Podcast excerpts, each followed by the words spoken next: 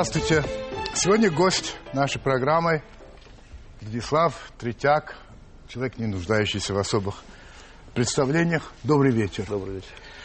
Ну, вы знаете, вероятно, что у нас э, есть сайт, и на этом сайте мы вывешиваем заранее, кто у нас будет в гостях, и зрители Первого канала э, присылают вопросы. Довольно много вопросов.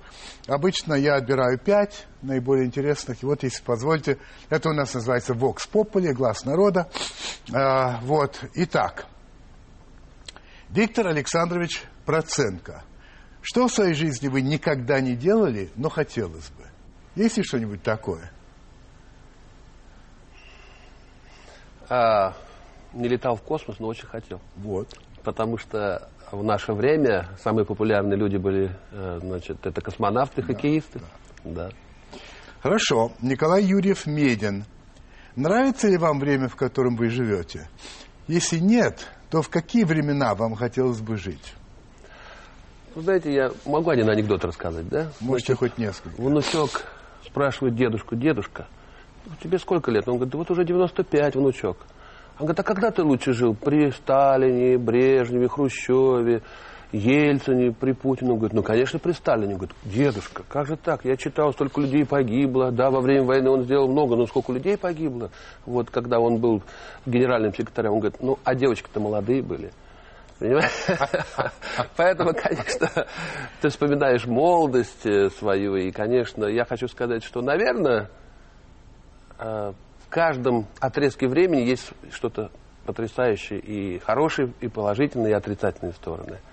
Поэтому я думаю, что, я думаю, что моему поколению посчастливилось побывать, жить в разных государствах, в разных структурах, смотреть, как все меняется. И я хочу сказать, что, наверное, россияне, наверное, больше всех испытали вот и тех экзаменов жизни, которые вот, ну, в нашей стране выпало за эти семьдесят-восемьдесят лет. Конечно, иногда хочется спокойствия, так как в Европе, да, уже все ясно, сто лет. Но это, может быть, не так интересно. Для меня лично интереснее то, что здесь происходит. Почему? Потому что эта борьба, как для спортсмена, это, она очень мне близка. Вот, поэтому я думаю, что я бы согласился с тем, хорошо, чем я живу. Мария Игоревна Афанасьева. Говорят, что за границей воспитание молодежи куда лучше, чем в России. Вы с этим мнением согласны? Не всегда. Я вообще молодежи плохой нет. Я думаю, что молодежь везде одинакова, только с ней надо работать. Вот. И сегодня государство делает. Сегодня, вы знаете, год молодежи объявлен. И я считаю, что сегодня спорт, кстати, очень много делает для того, чтобы воспитание молодежи. Вы знаете, чувство я, патриотизма. Я с, э, всегда настороженно отношусь к таким вещам, там, год чего-то, год угу. того-то. Угу. Во-первых, потому что это часто бывает такая формальная несколько вещь, а потом год был, и забыли, и до свидания, и угу. до следующего года. Поэтому я не уверен, что объявление, там, что это год молодежи обязательно... Вы знаете, я со стороны плоды. смотрю уже э, как вот депутат Государственной Думы. Почему? Потому что когда год молодежи, тогда больше денег, больше финансов э, выделяется на молодежные программы. Э, на, поэтому это очень важно. И вот поэтому всегда мы, я, когда еще был вот, председателем комитета, я всегда хотел, чтобы этот год был. Почему? Потому что под это можно многое сделать, понимаете? Uh-huh. Вот, вот в этом. А с другой стороны, я с вами согласен, что это, иногда бывает, что год прошел, и все забыли. Такая компанейщина. Да, бывает. Но хотелось бы, чтобы этот год растянулся, потому что есть программы, которые на несколько лет, на, пяти, на пять лет вперед идут, или такие программы, и поэтому иногда за это борешься. И я в Государственной Думе тоже это делал. Иван Шаблов спрашивает: как вы думаете, почему в самой богатой стране столько бедных? Наверное, не умеем руководить особо нашей страной. Я думаю, что те богатства, которые у нас есть, то богатство земли. Вот иногда летишь, там, в Сахалин я летел, на Камчатку. Ну, пять часов летишь, ни одного света нет вообще практически, понимаете? Какое богатство, сколько, какая большая территория. Наверное, надо научиться управлять. А если не умеем, так учиться у других. Я, как, я всегда говорю, что не надо выдумывать велосипед, он есть уже. Вот, понимаете, мы иногда хотим, вот мы русские, мы хотим сделать только как вот, чтобы мы русские. Вот, вот мы должны отличаться от всех. А почему нет? Взять что-то хорошее у канадцев, у американцев там, или в Европе. Я думаю, это тоже можно сделать. Поэтому Я думаю, что многое все-таки зависит от, от руководства, потому что все-таки россияне и народ у нас привыкли слушать, у нас царь, руководство, и мы, в общем-то, вот подчиняемся этому. Как раз вот в развитии вашего ответа даже Антон Сергеевич Цвилих пишет: вы допускаете возможность того, что Россия, пройдя через все ужасы советской власти, тем не менее не усвоит полученный урок и снова придет к тоталитарному режиму власти? Я думаю, что никогда больше не придет. Никогда? Нет. Я думаю, что люди почувствовали запах свободы, демократии. Вот. Многое, что положительное. Есть отрицательное, естественно, и мы это знаем. Ну, да. Без того. Но все-таки больше положительного. И я думаю, что сейчас уже обратно никогда не вернется. То, что было. Ну, хорошо. Таков Vox Populi. Теперь, если вы позволите, я уже буду задавать вопросы собственные. Первый вопрос касается вашего ухода из большого спорта, когда вам было тридцать два года. Я знаю причины этого. Вы хотели, ну, вы хотели больше уделять внимание семье. Все это понятно. И вы неоднократно говорили, что вы нисколько не жалеете о том, что приняли это решение. Более того, что спорт этот вам уже надоел прилично. Вы уже пятнадцать лет были в нем. И даже были готовы сжечь свою форму в какой-то момент. Это я все читал. Но вот что мне интересно. Значит, вы э, сегодня, по крайней мере, я это прочитал где-то, не играете сами, Нет. но даже для себя. И что будто бы это по состоянию здоровья. Значит, э, во-первых, а, у вас что-то... не, я понимаю, что это личный вопрос, вы можете не отвечать на него, но что ж такое вам мешает играть? И, может быть, это не главный вопрос. Главный вопрос вот какой. Все-таки выходит, что большой спорт, тот самый спорт, которым мы все восхищаемся и так далее, все-таки разрушает человека? Ну, если откровенно говорить, то, конечно... Лучше откровенно. Откровенно вредно для здоровья, да. Это да. Потому что человек, чтобы сегодня достичь каких-то высоких результатов, я говорю, стать олимпийским чемпионом, ну, чемпионом самый мира... высокий уровень. Да, высокий уровень. Ты должен полностью себя, все свое здоровье, все свое тело, можно так сказать, отдать, отдать спорту. А это высочайшие нагрузки. Недосыпание, травмы, незалечивание травм.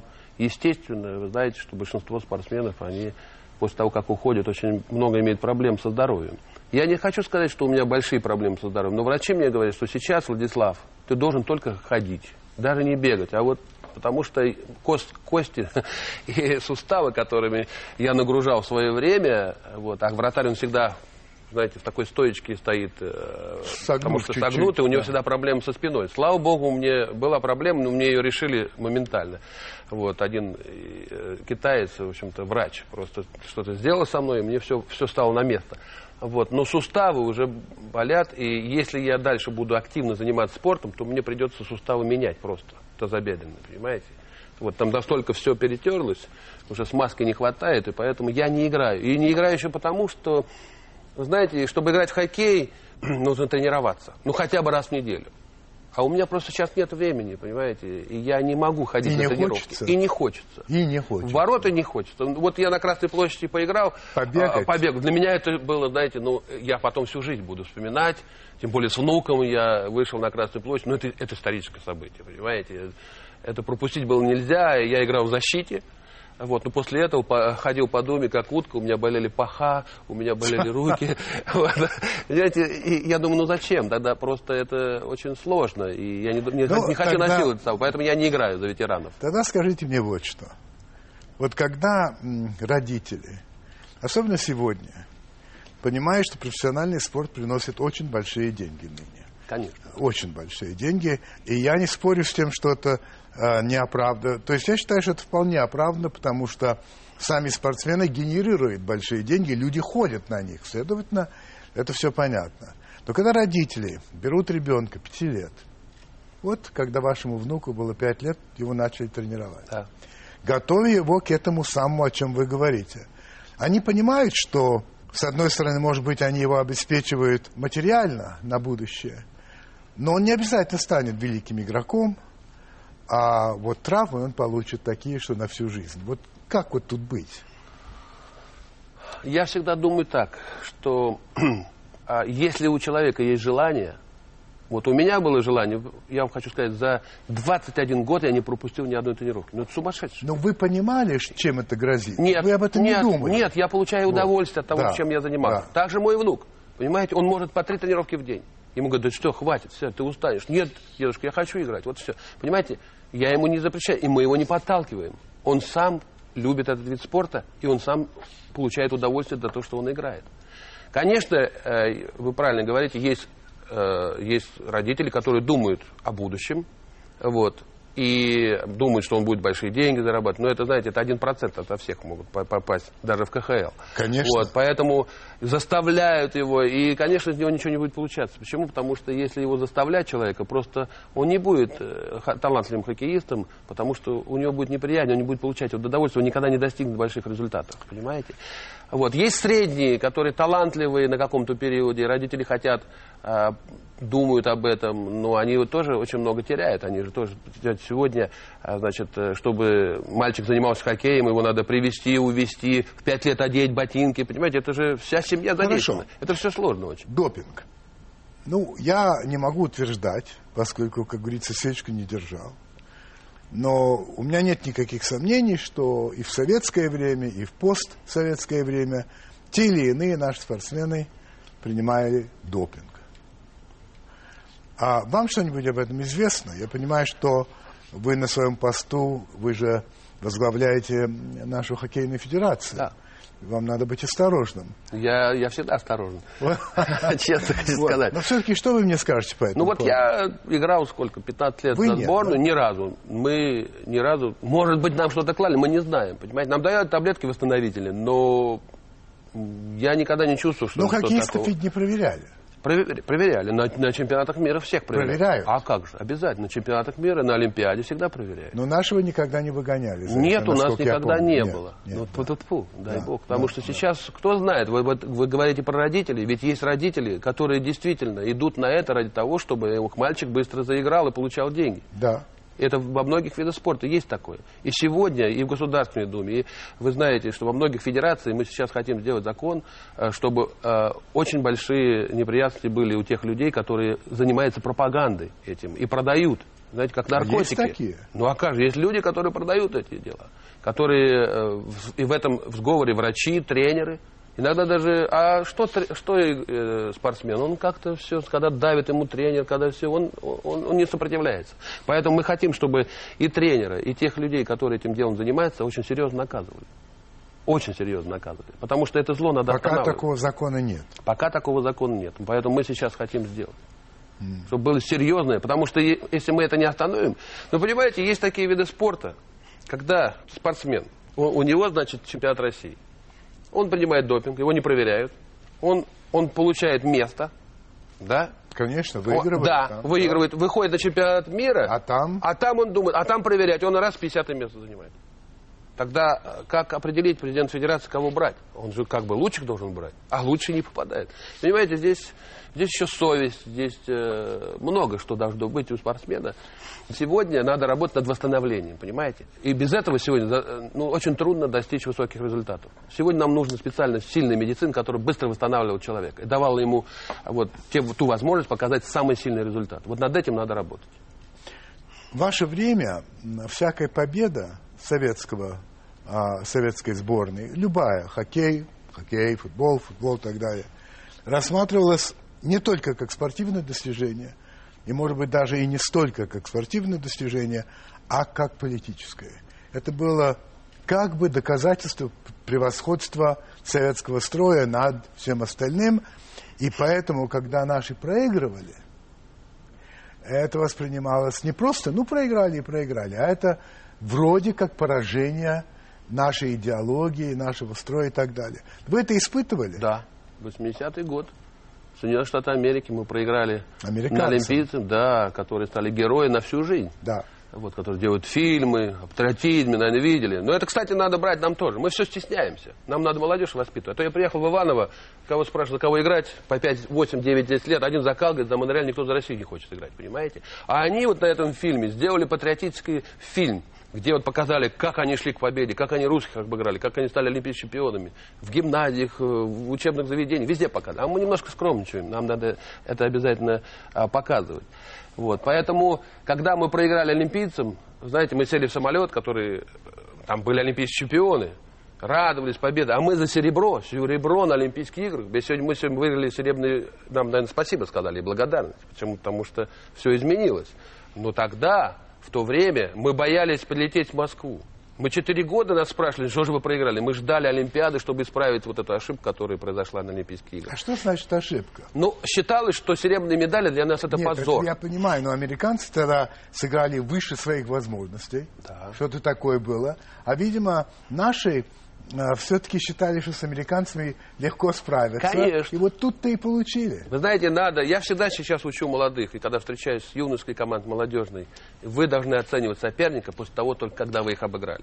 Вам пример Олимпийские игры. Мы за два дня до Олимпиады, до два дня до Олимпиады, играли с ними в Мэдисонской вертолете. Ну, вы знаете, что такое. Конечно. Полный стадион. Абсолютно. И американцы, они больше студентских команд были собраны, эта команда. Они против нас вышли, мы с эн ха эл играем на равных. Мы говорим, ну, со студентами... Мы их двенадцать-два обыграли, двенадцать-три. Ну, просто, знаете, им свистели свои болельщики. Мы даже болели, откровенно говоря, за них. Чтобы они чехов обыграли, шведов во время Олимпиады. Чтобы они вышли на нас. Да, чтобы они на нас. Думаю, ну, вот мы этих студентов-то. Ну, действительно, когда я стоял в воротах, они на меня смотрели.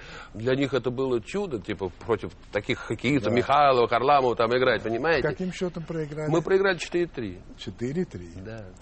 А, рассказывает такую байку. Что, значит, это был какой же год? семьдесят седьмой год, был какой-то международный турнир. С вами работал какой-то не то экстрасенс, не то психолог. Вот, и вы вышли играть против сборной Чехословакии и проиграли с довольно-таки разгромным счетом восемь-три. Вы попросили восемь штук, восемь банок. Это страшное дело. Да, вообще. Но дальше говорят, вот правда это или нет, что Андропов, который страшно болел за хоккей, значит, не понимал, что происходит, вызвал там кое-кого. Ему сказали, что это вот экстрасенс сработал, и он устроил дикий по этому поводу разгром и вообще запретил им даже подходить к вам. Было это или нет? А то, что экстрасенс был, да, он пришел э, в нашу команду, потому что уже модно было экстрасенсов да, да, да, да, Он да. не экстрасенс был, он, он человек-психолог был. Да, не экстрасенс, он да. психолог был. Вот, и Тихонов говорит, так, с кем же ты... А, да, у нас Третьяк самый мнительный, вратарь, давайте с ним. И вот этот... А этот человек, он работал с космонавтами. Это был, знаете, такой уважаемый, ну, на, на мой взгляд, и понимающий э, и спорт, и дело свое. И в чем заключалось? Значит, он меня настраивал... Я должен с тестами говорить, что я самый сильный, что вот, ну, себе вот, да, я должен сам себе настраивать, что я самый сильный, что я лучше, я все выиграю, я возьму. И я это воспринял потрясающе. Я вышел на тренировку, я, мне никто забить не мог. И когда перед чехами вышел, я думал, ну я сейчас один чехов разорву, просто разорву, потому что я в таком настроении был, приподнят, у меня все получалось. И тут шайба попадает в конек одному, отлетает в ворота. Раз гол, выходит двое против меня, второй гол, третьему попадает а, в щитки, другому. И понимаете, ну просто не повезло. И у меня три-четыре, я чувствую, что из-под меня земля ушла, понимаете, мне не повезло. Вот. И где-то у меня, наверное, было слишком самомнение такое, что ну я сейчас, все, у меня настроение хорошее. У меня не было боязни. Вот немножко нужно побаивать, когда ты выходишь, все-таки такое чувство должно быть уважение. А у меня здесь было нет. Понимаете, ну, это грань я перешел. Да, да, да, да. И мне он, видно, не сказал, как из нее выйти. И, конечно, я уже думал, как я таких допускал у себя дома, пять, шесть, семь. И, конечно, ошибка была тогда тренера Боброву, что он меня не снял, но он видит, что у меня не идет игра, посади меня, а он меня дальше, ну, добивал, и меня уже публика стала свистеть, я уже восьмикратный чемпион мира был, и я за воротами, шайба остановили, мне все аплодируют, что я за воротами, мне, для меня это было очень тяжело. Но на следующую игру я вышел, и шесть-ноль против шведов, и как-то реабилитировался, но это было очень тяжело. Насчет Андропова я не слышал. Не знаете. А вообще, как вы относитесь к такому положению, когда... Ну, от слова руководителя страны, неважно, как его называть, генеральным секретарем, президентом, угу. или еще как-то, все-таки зависит судьба иногда не только игрока, но и команды. Ну, давайте сравним, ну, там, Канаду, Соединенные Штаты, я не знаю, Швецию и так далее. Выиграет, проиграет, ну... Правительство к этому не имеет... Видно, отношения. Они слабо болеют за свою команду. Очевидно, очевидно так, да? Очевидно так. То, потому что вам не кажется странным, что, ну, скажем, там Брежнев вот сказал, вот это вот ужасный игрок, уберите, его уберут. Уберут. В то время убрали. Сейчас никто так не скажет. Нет, это ты понимаешь. Да. Конечно, это очень сложно. Это психологическая нагрузка. Понимаете, мы иногда чемпионат мира проиграли не то, что мы плохо играли, а ответственности боялись. очень сильно ответственность. Понимаете, вот даже это на даже, играх... Это же даже не ответственность. Ответственность — это другое. А это страх. Ну, где-то есть. Где-то есть. Понимаете, даже и в Москве ты играешь со СКА или там с какой-то командой, смотришь Брежнев, и ты сразу думаешь, нет, совершенно по-другому. С одной стороны, как бы хорошо, значит, ты себя настраиваешь. С другой стороны, надо показать себе, что ты игрок. Это, это сложно бывает. Но я считаю, что вы правильно говорите, что вот такая... Это неправильно, что... Это спорт. Понимаете? И сегодня все может быть. И ты можешь выиграть, можешь проиграть. Почему? Потому что вот в хоккее сегодня шесть-семь команд, ну, практически равных. Равных. Раньше такого не было. Раньше мы были сильнее. Да. И все считали, что мы должны выиграть, и все, серебро – это поражение. Сегодня уже так никто не считает. Мы сейчас продолжим этот разговор, но сначала реклама. Я на днях разговаривал с приятелем о том, что вот в кино, в литературе, да и не только там, бывают такие взлеты и падения. Вдруг появляется мощное кино. Ну, скажем, в Италии э, неореализм. Висконти, Феллини, Антониони. И потом бах, и ничего нет. Пусто. Сегодня итальянское кино. Почему? Непонятно. Но так происходит. Если это перенести на спорт и конкретно на хоккей. Ведь когда вы играли, было неимоверное количество звезд. Просто потрясающих игроков. Потрясающих. Сегодня это все-таки не так. Если этому объяснению, по на ваш взгляд, или вот это как, ну, непонятно, как получается. Ну, звезды есть, может, не так много, но они играют не у нас, а играют в Северной Америке. Поэтому мы их не видим. Мы только слышим. Так. И поэтому считают, что как бы у нас здесь не так много звезд. Это первое. Второе, все-таки девяностые годы сыграли свою роль. Все спортивные площадки, по всем видам спорта, не только в хоккей, были закрыты, перешли в барахолки. И мы потеряли десять лет. Мы же, вы знаете, пятнадцать лет не выиграли звание чемпионов мира. Самое главное — создать условия. Но сегодня я вам хочу сказать, сегодня в России триста хоккейных дворцов. Всего. В Америке две с половиной тысячи. Понимаете, какая разница? А здесь еще девяностые годы. Мы просто посадили спорт. И поэтому мы сегодня расплачиваемся результатами и в летних, и в зимних видах спорта. Поэтому здесь, конечно, откуда они появятся, если мы им не даем возможность, э, возможность участвовать в соревнованиях, э, нет условий, э, нормальных условий, чтобы заниматься спортом. Поэтому эти звездочки не рождались. И все-таки, опять-таки, я просто вспоминаю, есть фамилии, но я же не говорю об Оброве, это было очень давно, и мало кто даже видел, так и совсем мало.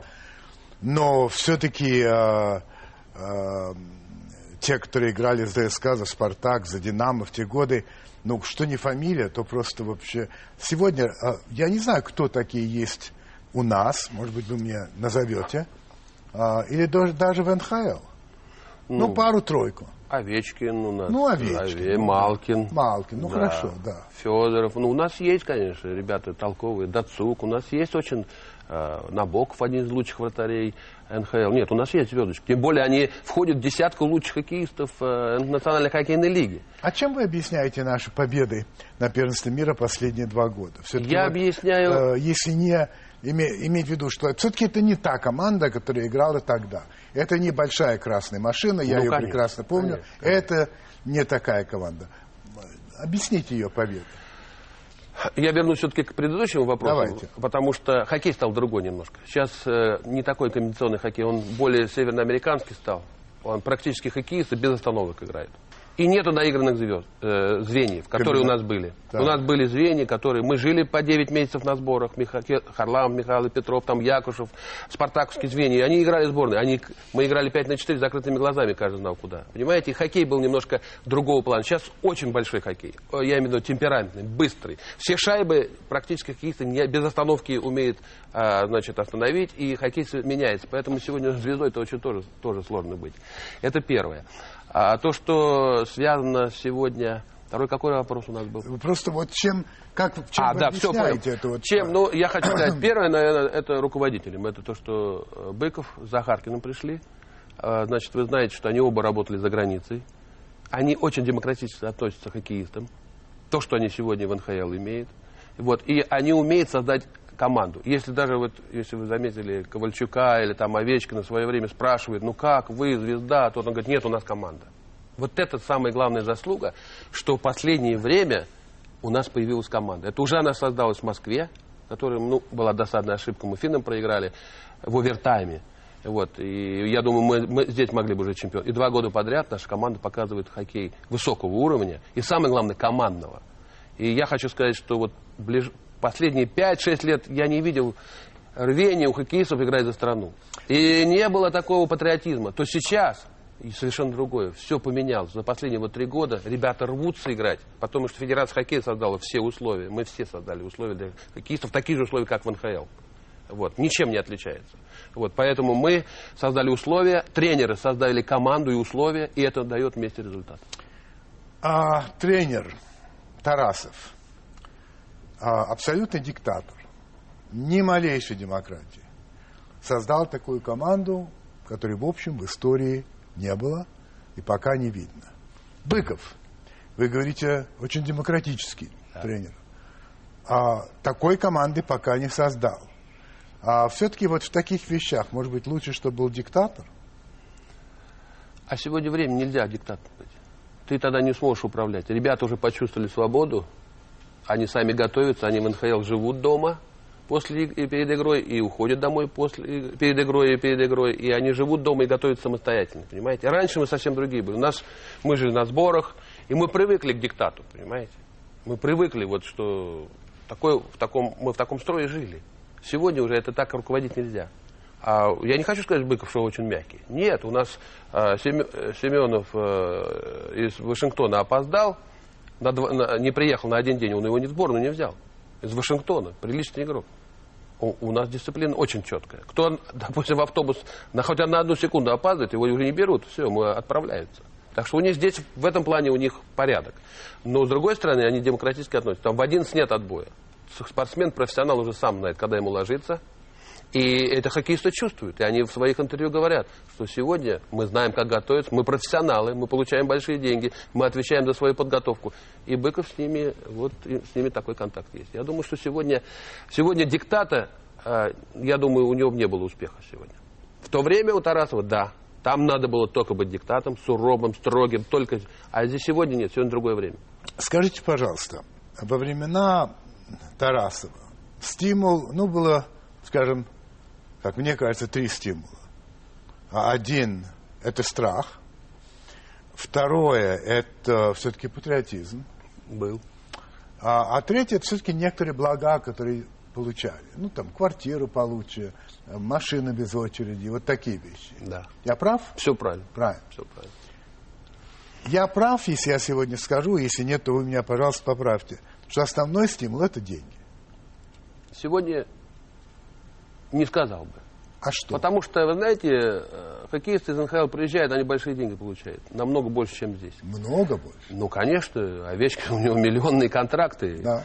Вот. Он бы мог бы после того, как сыграл и вылетел из плей-офф, он мог поехать на Майами отдыхать. Он едет сюда, и он бьется. И, и вы, если вы посмотрели в раздевалках, какими травмами не выходят, как их колют, об, э, обезболивают э, те места, которые вообще нужно лечиться там по месяцу. Они, раньше они это делают. Не ради денег, кто денег больших не зарабатывает. А просто они пришли в сборную, у них есть имя свое, которое тоже очень дорого стоит, к которому они всю свою жизнь шли.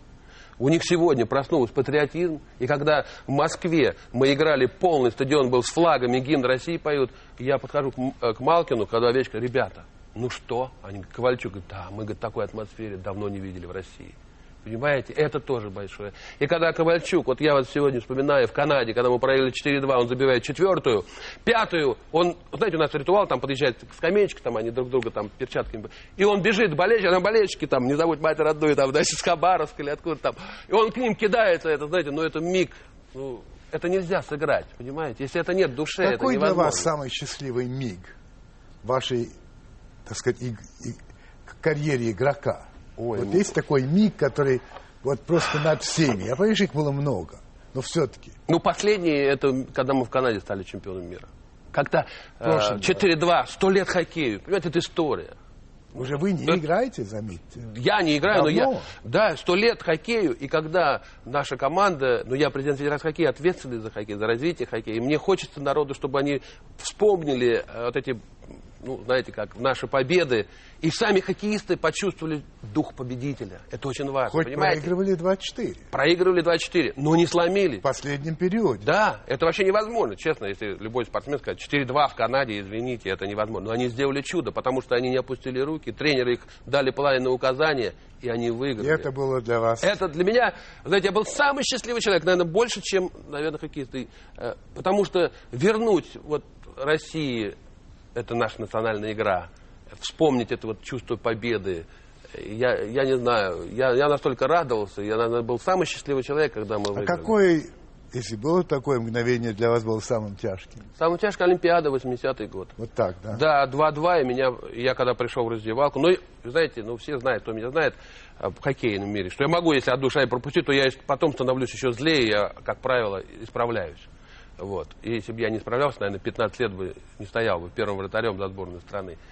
А здесь два-два, одну шайбу мне забили, да, так не, я, моя ошибка была, я прихожу в раздевалку, мне Тихон говорит, сидишь, ты больше не играешь.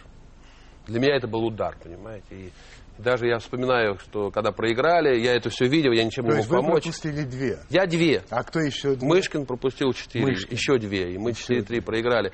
И когда я пришел в Олимпийскую деревню, мы жили в тюрьме, да, малолетний преступник, вы помните, который, да, потом после Олимпийской деревни стало. И мы с Харламом сидим, говорит, я, Харламов говорит, я заканчиваю играть. Я говорю, я тоже больше играть не буду. Мы, я тогда, в восемьдесят первом году, в восьмидесятом году хотел закончить вообще с хоккеем. А еще четыре года играл. А потом, у меня такое было настроение, ну, просто мне было обидно. Вот. И, но потом я решил, что нет, я не могу уйти побежденным, и мне надо обязательно добить Олимпиаду и выиграть, доказать, что это было случайно, и что меня случайно убрали.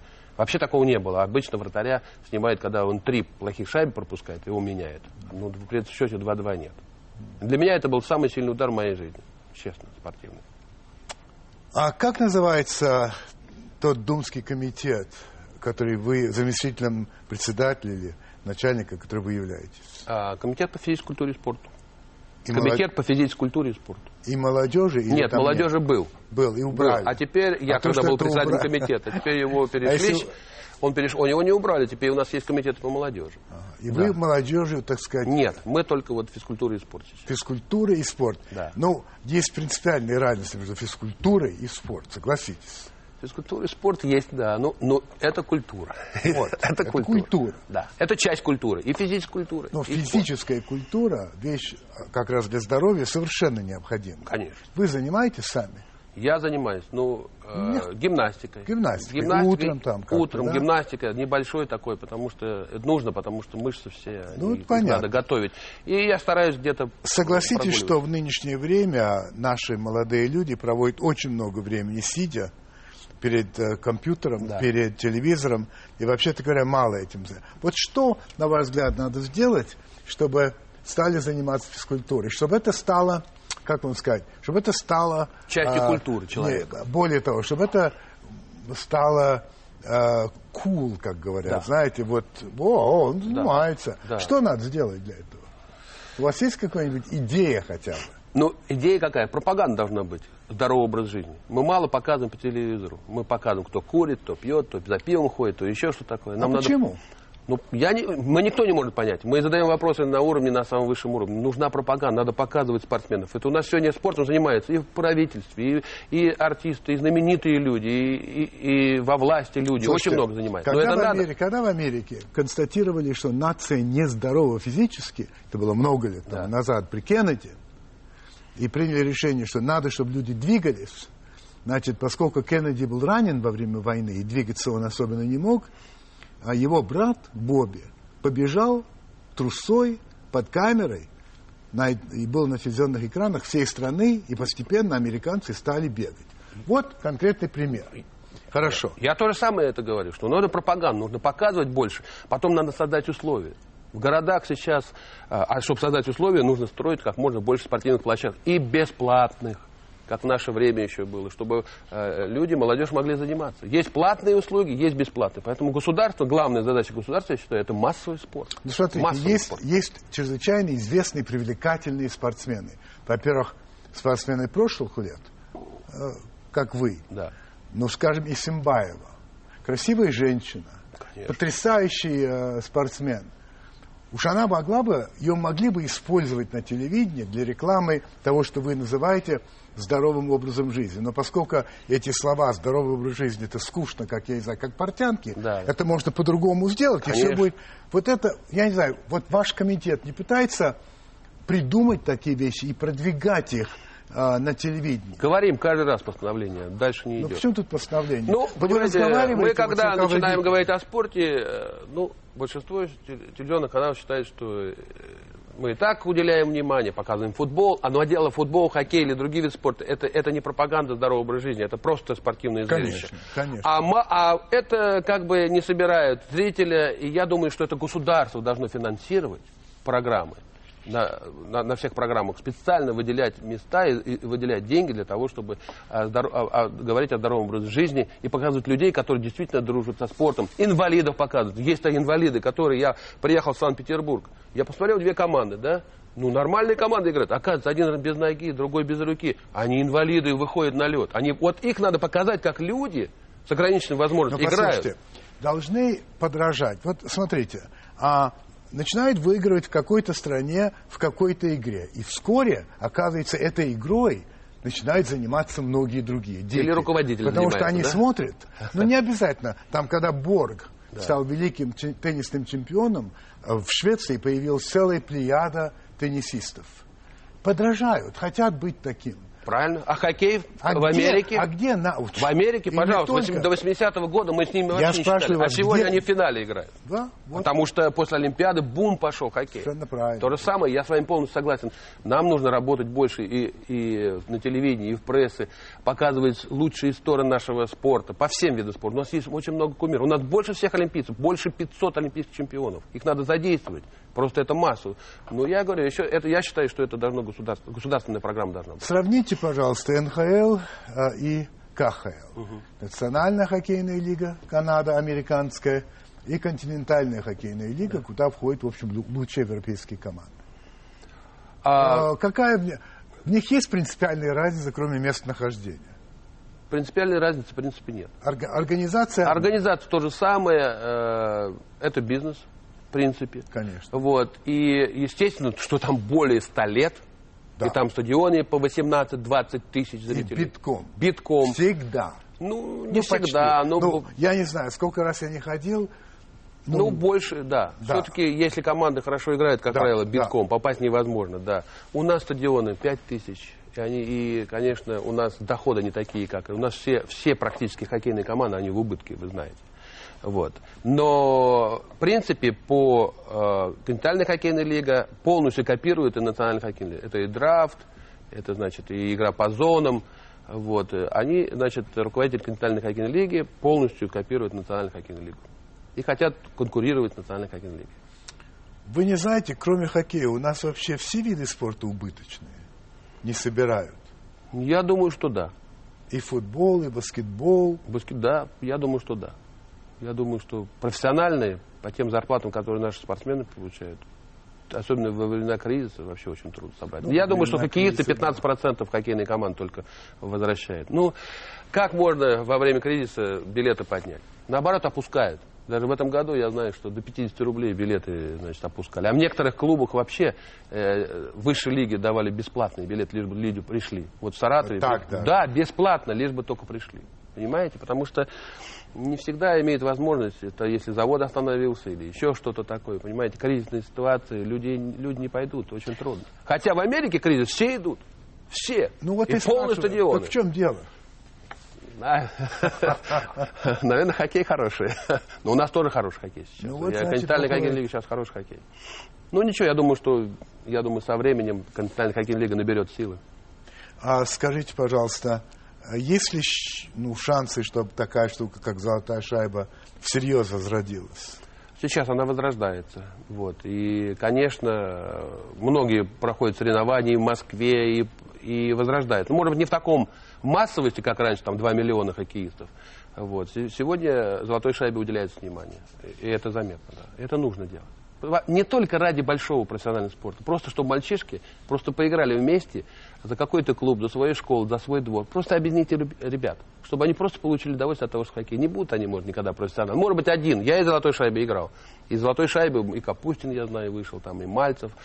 Но это из миллионов, там, два, три, пять человек. А, а золотая шайба, она и не решает задач, чтобы, значит, играть на профессиональном клубе. Просто дать мальчишкам поиграть и получить свое удовольствие. Как вы относитесь к присутствию иностранных а. игроков угу. а, у нас и б. тренеров? Я отношусь положительно, только в каком количестве. Понимаете, в чем дело? Когда мне президент страны дает задание выиграть чемпионат мира, что-то мы давно не выиграли, пятнадцать лет. И если у меня в команде... Это президент вам дает такое задание? Да, ну, да, он спрашивает, когда, Владислав Александрович, мы станем чемпионами мира. Ну, это вопрос, а не задание. Ну, как бы вопрос, но если этот вопрос... Именно как бы вопрос. Да, он как бы вопрос, но у нас он уже считает, что как задача. Вот, и когда я пришел... что получается, что у меня э, в сборной некому играть. Почему? Потому что во многих командах э, те игроки, которые играют из Беларуси, из Казахстана, они не имеют права играть за мою команду, потому что у них спортивный паспорт другой. Конечно. Вот. И еще американцы и канадцы, приезжают шведы, финны. Если мы сегодня разрешим играть и не будет лимита, не будет лимита на, э, на игроков, то некому будет сборной играть. Понимаете, только на национальную хоккейную лигу надежда. А национальную хоккейную лигу надежда очень сложно. Почему? Потому что лучшие хоккеисты могут играть до финала. Они не попадают просто по срокам ко мне команду. Они хотят играть, но они не попадают. Скажите, поэтому я считаю, что нельзя расширять, и, моя, и, и сегодня стою над этим, чтобы нельзя расширять иностранцев. Есть там пять человек, больше нельзя расширять. Почему нельзя, учитывая то, что вы сказали, а сделать так, чтобы первенство мира по хоккею проводилось после того, как определиться чемпионом, то есть победителем Кубка Стэнли. Вот, тогда есть идея. Гарантия, да. Ну или почти гарантия, что действительно лучшие хоккеисты мира соберутся в своих сборных и сыграют. А так всегда такое ощущение, что лучшие остаются там, где, когда идет Конечно, полуфинал, финал, да. и их не видят. Это что? Это Международная хоккейная федерация не хочет этого? Или в чем дело? Нет, это невозможно просто по Почему? Срокам. Понимаете, лето уже люди футбол, солнце, они на хоккей уже не пойдут. И также в Европе. Это же просто мы не сможем удержать э, до такого времени. Есть, есть Олимпийские игры, пожалуйста, все самые сильнейшие. И есть чемпионат мира. Кубок мира называется. Он будет через два-три года национальный хоккей. Он как часто бывает? Ну, как правило, как национальная хоккейная лига решит, так и бывает. Ах, вот но, так. Да, поэтому вот последний год давно не было, но вот говорят, что через два года будет. Это то же самое, что вот вы сказали. Самые сильнейшие команды – это Кубок мира и Олимпийские игры, на котором делается перерыв национальной хоккейной. И здесь уже, конечно, мы сейчас ждем Олимпиаду. Будут играть самые сильнейшие хоккеисты мира. Всех. Чехи за своих, шведы за нас. Это в Ванкувере. Ванкувере. Это будет самый сильный хоккей. Мы его ждем и волнуемся. Я не прошу вас делать никаких прогнозов. Я не хочу. Нет. Да это глупо. Вообще да, никакого ну, да. смысла. Но судя по первенствам мира, все-таки шансы есть. Шансы есть. Ну, шансы... Впервые... Да, шансы есть. Нет, шансы есть. Я-то вот... Я сделаю прогноз, потому что с да. меня взятки да, гладкие. Я же не специалист. Значит, я считаю, что реальные шансы есть у канадцев и у нас на первом месте. Канад... Потом видно. Канадцы хотят реванша, я знаю. И они и видят... У себя, и у себя дома. Они видят только вот соперников нас. И они хотят нас видеть в финале. Я дружу э, вот, с президентом Федерации хоккея, хоккей Канады. Они хотят, да, да они говорят, мы только с вами хотим. Я говорю, а мы с вами, мы готовы. Потому что вот он говорит, Владислав, где бы, где бы мы ни играли, на юношеском, молодежном уровне, все. Как Россия и Канада полностью. Да, делают. Но правда нашу молодежь они так причесали, будьте уверены. Да, в, в, в этом году. Ну, я хочу сказать, смотрите, ну мы все при медалях. Мы, мы в Европе а, самые конечно. сильные. У это нас да. юниоры да, серебряные медали, э, бронзовые медали до двадцати лет. Задам вам вопрос, не да. имеющий никакого отношения к хоккею. Попробуйте ответить мне откровенно. Вам нравится работать в Государственной Думе? Да. Вы знаете, я не хотел идти, честно. Не хотел идти, потому что не знал, это не мое. Но я очень много полезных дел сделал для людей. Можете как-то провести опрос в Саратове, вот где я в Саратове, сейчас Энгельс, еще у меня два региона. Я помогаю больным, мои друзья в Москве все это знают. Вы я... помогаете через Думу? Нет, я помогаю сам. Так вы это можете не быть тогда в Думе. Но Дума мне тоже помогает, у меня есть статус. Статус все-таки депутата Государственной Думы, и я строю два стадиона через федеральные деньги. Это уже через Государственную Думу. У меня, потому что в Саратове почти под миллион людей, и всего старый стадион, который уже, знаете, сто лет ему, да, когда я еще там играл. И да. Ничего нету. Сейчас остается два хоккейных стадиона в тех районах, где очень дисциплины у ребят не очень. Заводской район у нас есть, очень сложный. Там будет один стадион в Ленинском. Понимаете, это мне дает, это мне дает возможность получать деньги и туда направлять. И благотворить свое. И я работаю с бизнесом, с компаниями, которые мне помогают. Я восемь коробок построил просто для детей. Как, там они могут и в футбол играть, и в баскетбол, и в хоккей зимой. Понимаете, и я аукционы провожу специальные. У меня есть фонд Владислава Третьяка, где я провожу аукционы. Приходят мои все близкие друзья, дают мне, кто-то дарил картину, кто-то дает что-то. Мы это продаем и все эти деньги пускаем на вот, нужды людей. Кто-то дает мясо, там по два-три тысячи, значит, фуры мы отдаем мясо перед, там, кур дарим, и так далее, и так далее. Понимаете, я получаю удовольствие, когда я подарил машину там глухонемым, понимаете, когда они мою фамилию и имя не могли сказать, ну, хорошо, человек, я, я, я, я плакал, понимаете. Я вот это я, я думаю, что если одного человека... Но вы спасу... ходите на заседание Государственной хожу, Думы? Хожу. Ничего не скучно? Ну, иногда скучновато и трудновато бывает, потому что хочешь уловить тридцать семь законов, это тяжело, понимаете, просто ты не можешь их узнать. Катя, а у вас нет обеспокоенности по поводу, ну, как бы мне это поделикатнее сказать, У-у. некоторого, некоторой, некоторого напряжения между людьми, которые управляют, ну, должны управлять нашим спортом? Известно, что там не все гладко. Ну... Не все гладко у всех бывает. Знаете. Не сказать, что во других странах все гладко. И во многих городах у нас губернаторы с мэрами не дружат. Это, Это вообще правда. Мне не понять невозможно, когда к губернатору не приходит мэр. Понимаете? Как может и город... которым да, он да, руководит, да, да. он не подчиняется. Он говорит, а меня народ выбрал, извините. Вот это я понять не могу никак. Надо хоккеистов поставить. Да, порядок. Они бы сразу да, да, порядок. Да. Значит, и был такой французский писатель Марсель Пруст, угу. который придумал такой опросник. Угу. А, я всем задаю десять вопросов из этого опросника, и вот вам тоже задам. Хорошо. Первый вопрос такой. Какое качество вы более всего цените в мужчине? Мужчине? М-м. Ответственно. Да. А какое качество вы более всего цените в женщине? Преданность. Когда и где вы были более всего счастливы? Вы ответили на этот вопрос. На хоккейной площадке. Да. А если бы вы смогли изменить что-нибудь в своей жизни, вот, совсем, вот что-нибудь одно изменить, что бы это было?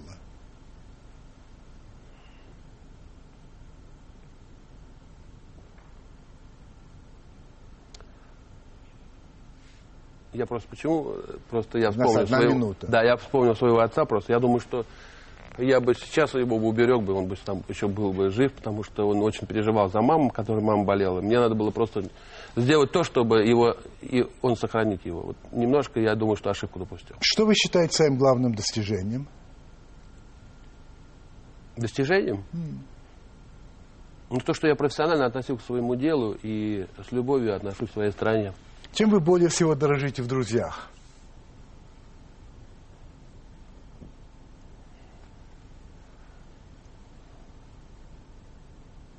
В друзьях, ну, наверное, преданность какую-то. А о чем вы больше всего сожалеете? Больше всех сожалею, что у меня двое детей, хотелось побольше. Втрое внуков. Чем больше семья большая, точно. Последний здорово. Вопрос. Оказавшись перед Богом, что вы ему скажете? Я ему поблагодарил за мою судьбу, потому что я все-таки счастливый человек. Владислав Третьяк. На прошлой неделе я рассказал вам об одном впечатлении, которое я получил, снимая фильм «Тур де Франс», то есть тот документальный фильм, который мы сейчас делаем во Франции. А, ну, конечно, впечатлений очень много. Хотелось мне рассказать еще одну историю, но я начну издалека. Ну, вы знаете, что человечество всегда меч... мечтало летать. Об этом свидетельствуют, ну, легенды, мифы и так далее. Ну, Дедал и Икар, летающий ковер, все прочее, прочее. Не все знают, что первый человек, который осуществил эту мечту, то есть поднялся в воздух, был француз. Его фамилия была Монгольфьер.